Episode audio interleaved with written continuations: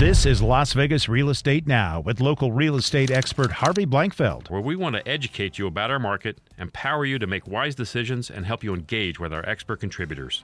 The next thing I wanted to talk about was evictions because this is, and you know, Carly and I work on a, on our on our team, the Blankfeld Group, and we do property management as well. And and I can say, you know, and I can pridefully say, and I'm, I'm grateful to be able to say that uh, during the pandemic, we only really had two tenants out of our our entire portfolio that didn't pay rent, that had problems paying rent. The rest of them were able to pay, thank goodness. And I'm knocking on wood as I say that right now because I, I think we're, you know, maybe we were really, really good at screening, but maybe we were a little bit lucky too.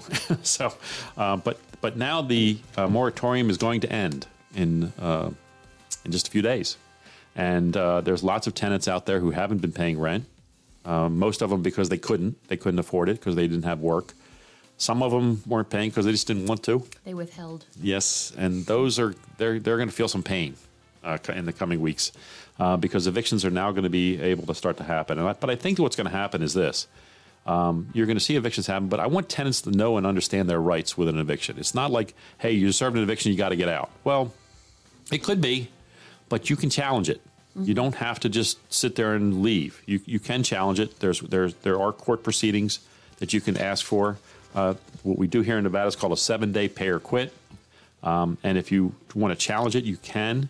Uh, there's place for you to get rental assistance. Um, you can go to a variety of programs that the state and the county are offering, and they will help you, will support you, and and and give you the point you in the right direction on how to deal with your eviction orders. Um, but the first thing is don't don't ignore it. Don't don't think it's going to go away. Don't don't. Uh, yeah, if you ignore it, it won't go away. I promise you. Uh, it's going to be something that's going to be followed up on. Um, know this that the state and the county uh, there are programs to help renters. And so, if you haven't looked into that, look into it right now. Don't wait. Don't wait till next week. Do it now. If you're if you're in the process of trying to find something, perhaps there's money out there for you. And the state has been offering support. The county's been offering support. So please do that. Fortunately, like I said, we didn't have to deal with it too many times uh, over the pandemic.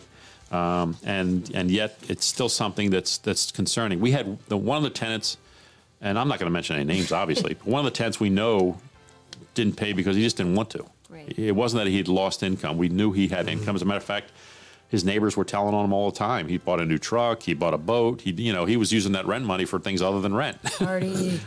Yeah, so, so we, we knew that, and so um, the, the the good news is, is that we were able to figure that out. And we, when threatening him with eviction, which we were able to do, based on a variety of things, uh, he he came clean and paid and, and got caught up. He had to borrow money from from his other stuff to do it, but he did it.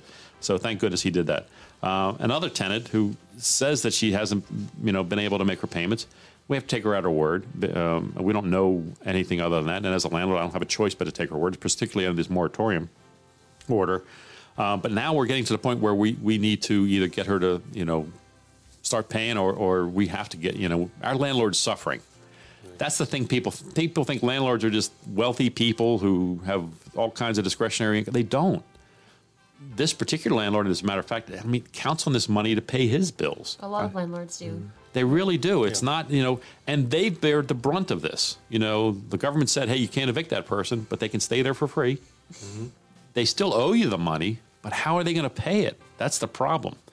You know, with a mortgage, and we've talked about this before, with a mortgage, the lender can kind of move things back and say, okay, I'm going to I'm going to take these payments you owe me for the last nine months, and I'm just going to move on to the end of the loan. I'll still get paid. I'm kind of okay with that. You know, I, I'm not being hurt, harmed. A lease is for one year Yeah. normally. And if you've missed half your payments or nine of your payments, you can't make it up in that three months. There's no way. Well, like you said, a landlord can do that, but think of how much time and effort the landlord is having to do with their mortgage. Yeah. Calling them monthly. I'm sure mm-hmm. they're getting harassment. They're getting this, and they're understanding. Look, it's not. It's my tenant. And then it's the same thing. We're all trying to get past this. In order for us to get past this, things have to go back to normal. Yeah. And ex- extending the memo, uh, the memo, it's unfortunately we're not getting better if we keep extending it. Yeah, I think at some point, you know, Nobody wants to discount anybody that needs help. Nobody at all. right. The bill just- comes due at some point. It you does, know. Exactly. You, you just can't. You can't keep pushing it. You know, Yeah. moving it down the down the freeway there, and hope we hope we don't ever have to get to it. That exit. You know. You've been listening to Las Vegas Real Estate Now. If you ever have a question about real estate or any of the other topics we cover, just call me off air or text me at 702 203 1165. You can also check us out on the web at lvrealestateradio.com or on our handle on social media at LV Real Estate Radio. We'll meet you on the radio next Saturday at 11 a.m. right here on the new 101.5 FM 720 AM KDON, the talk of Las Vegas.